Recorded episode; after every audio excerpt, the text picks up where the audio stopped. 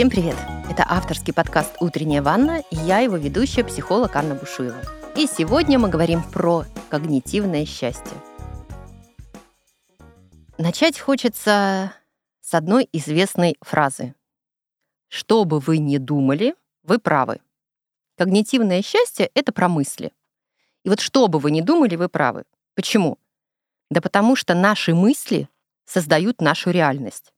Я уже больше 15 лет в этой теме. Изучаю мышление с совершенно разных сторон, совершенно разных подходов. Чисто сердечное признание. Каждый раз тема счастливых мыслей звучит по-новому. Вот как будто бы ты каждый раз либо погружаешься на другую глубину, либо осознаешь что-то по-новому. Что я имею в виду? У каждого из нас есть определенный набор мыслей, которые влияют на все в нашей жизни. Я что-то думаю, то есть у меня в голове есть какие-то мысли, они влияют на то, как я себя чувствую, приводят к определенным действиям, и эти действия дают результаты в моей жизни. Результаты, которые я получаю, заставляют меня опять о чем-то думать. То есть получается такой цикл, такой круговорот мысли, чувства, действия, результаты, мысли, чувства, действия, результаты. Вы наверняка замечали в своей жизни, как вы способны выходить на другой круг, на другой уровень. Ну, например, когда мы решаем думать по-новому, по-другому, мы начинаем себя по-другому чувствовать, по-другому действовать и получаем другие результаты. Либо наоборот, когда мы начинаем чувствовать себя по-другому, влюбляемся, например, и это запускает другой круговорот, как будто бы мы выходим на другой уровень. Или происходят какие-то события, которые влияют на наше поведение, и таким образом мы тоже запускаем совершенно другой круг взаимосвязи мыслей, чувств, действий и результатов. Но все это прекрасно до одного простого момента. Иногда мы выходим на новый круг, получаем другие результаты, мыслим по-другому, но происходит что-то в нашей жизни, и мы откатываемся опять на старый круг. Мы опять возвращаемся к тому, о чем мы думали раньше. Другими словами, всегда можно откатиться назад. Что-то всегда произойдет, то, что нас на прежний уровень возвращает. И возвращаясь к моим мыслям по поводу того, что сколько лет ты бы не занимался своими мыслями, всегда есть что-то новое. И всегда есть куда расти всегда есть следующий круг, следующий уровень, на который необходимо выходить. Когда я говорю о наборе наших мыслей и говорю, что наши мысли влияют на наши результаты, на наше самочувствие, я имею в виду то, что наши мысли влияют на наше мировоззрение. Другими словами, наши мысли влияют на то, как я воспринимаю все вокруг, как я вижу все, что меня окружает. Наверняка вы слышали, существует, например, мышление миллионеров. То есть это люди, которые достигают определенных результатов, денежных результатов. И если посмотреть, как они мыслят, можно заметить, что они мыслят совершенно по-другому, не так, как обычные люди. В противовес мышлению миллионеров, например, есть мышление жертвенное, когда у человека всего мало. Ему постоянно чего-то не хватает, его постоянно где-то не ценят, где-то не уважают, где-то он страдает, и когда я говорю о мировоззрении и о наборе мыслей, которые приводят к такому мировоззрению, важный пункт. Я не имею в виду, что вы себе в голове это придумываете. То есть вы придумали, и вы это видите.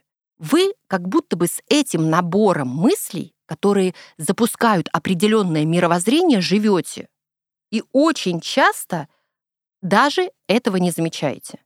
Помните моя самая любимая статистика? В голове человека ежедневно 70 тысяч мыслей.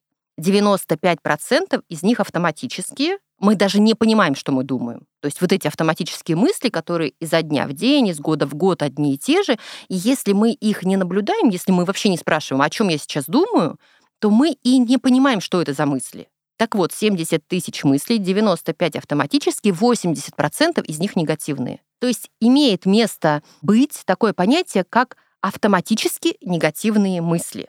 И именно эти мысли и создают наше настроение. То есть они влияют на наши чувства, чувства влияют на наши действия, и мы получаем в результате своих действий определенные результаты.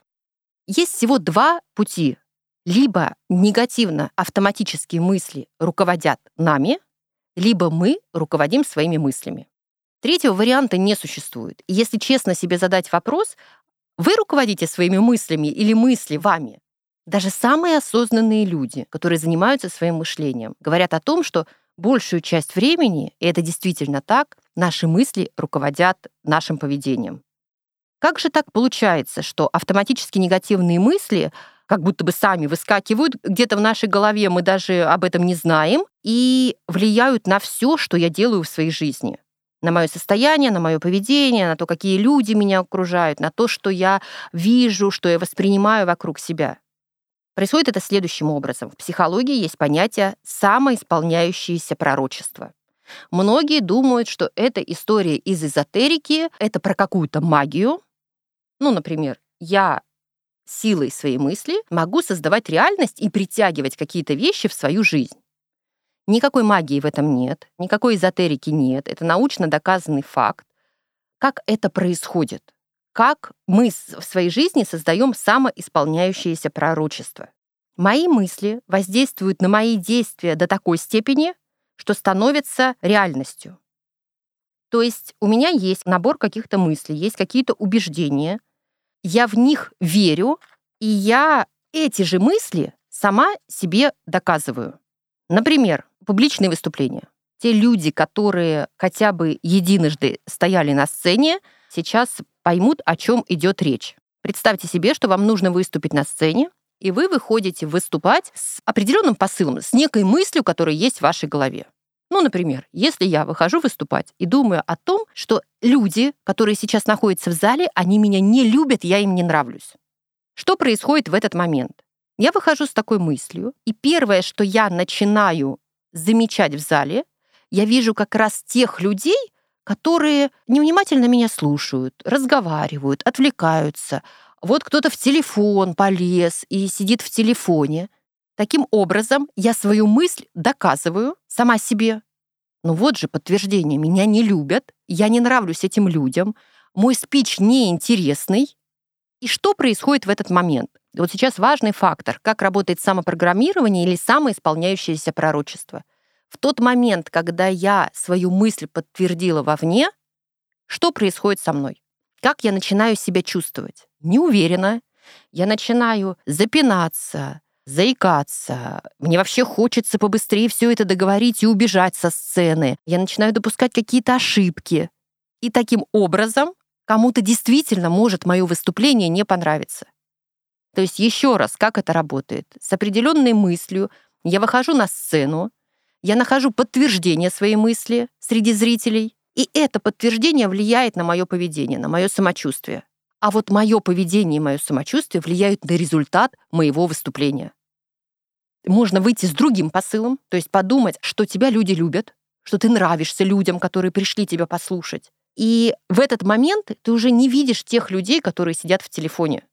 Ты видишь тех, кто вовлеченно тебя слушает. Ты видишь тех, кто задает вопросы, поднимает руку.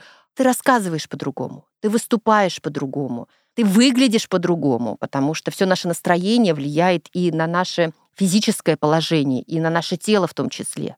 Здесь важный момент. Можно выступать с разными посылами и с разными мыслями. И результат может быть разный. То есть можно думать, что все зрители тебя любят, но это абсолютно не факт, что действительно ты понравишься каждому. Да? Кому-то не зашло, кому-то вообще сейчас не в тему, у кого-то вообще другие задачи. Почему я на это обращаю внимание? Потому что в когнитивном счастье очень важно понимать и осознавать, что наши мысли влияют на наши действия, наши мысли влияют на нашу реальность, но еще не менее важно признавать реальность такой, какая она есть.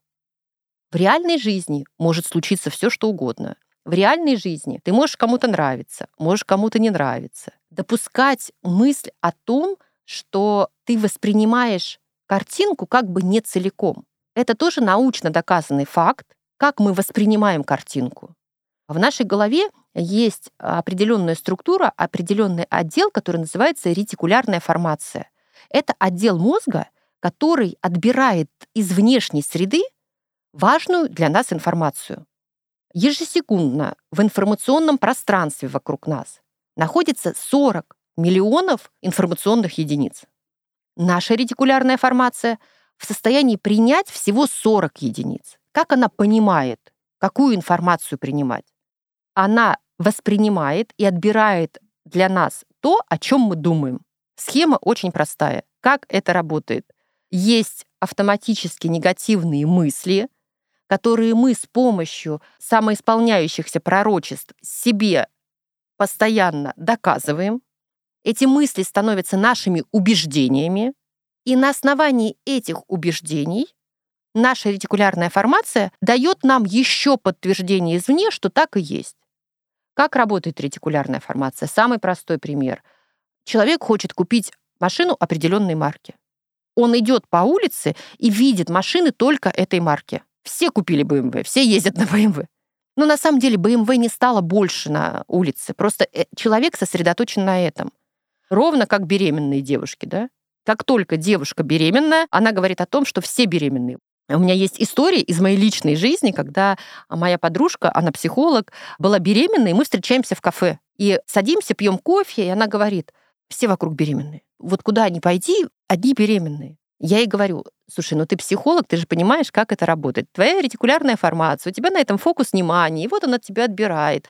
В этот момент она мне говорит, оглянись. Я поворачиваюсь, и за соседним столиком сидит четыре беременных девушки. Четыре.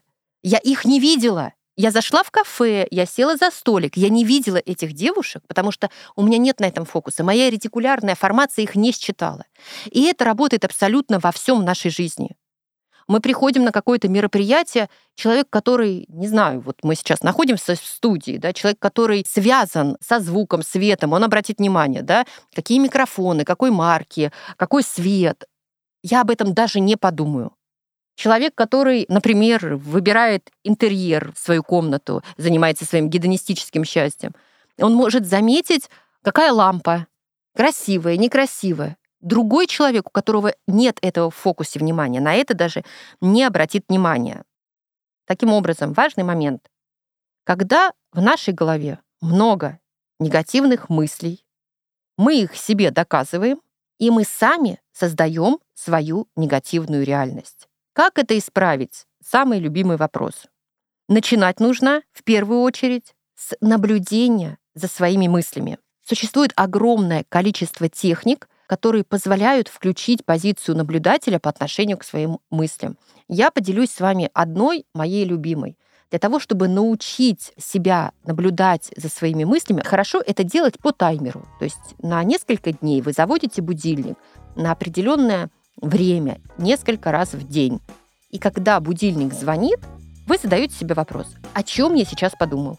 И в следующий раз, когда звонит будильник, о чем я сейчас подумал? Таким образом, вы учитесь наблюдать свои мысли, выяснять, видеть в лицо вот тот набор мыслей, который для вас не очевиден, но с которым вы живете и который формирует вашу реальность.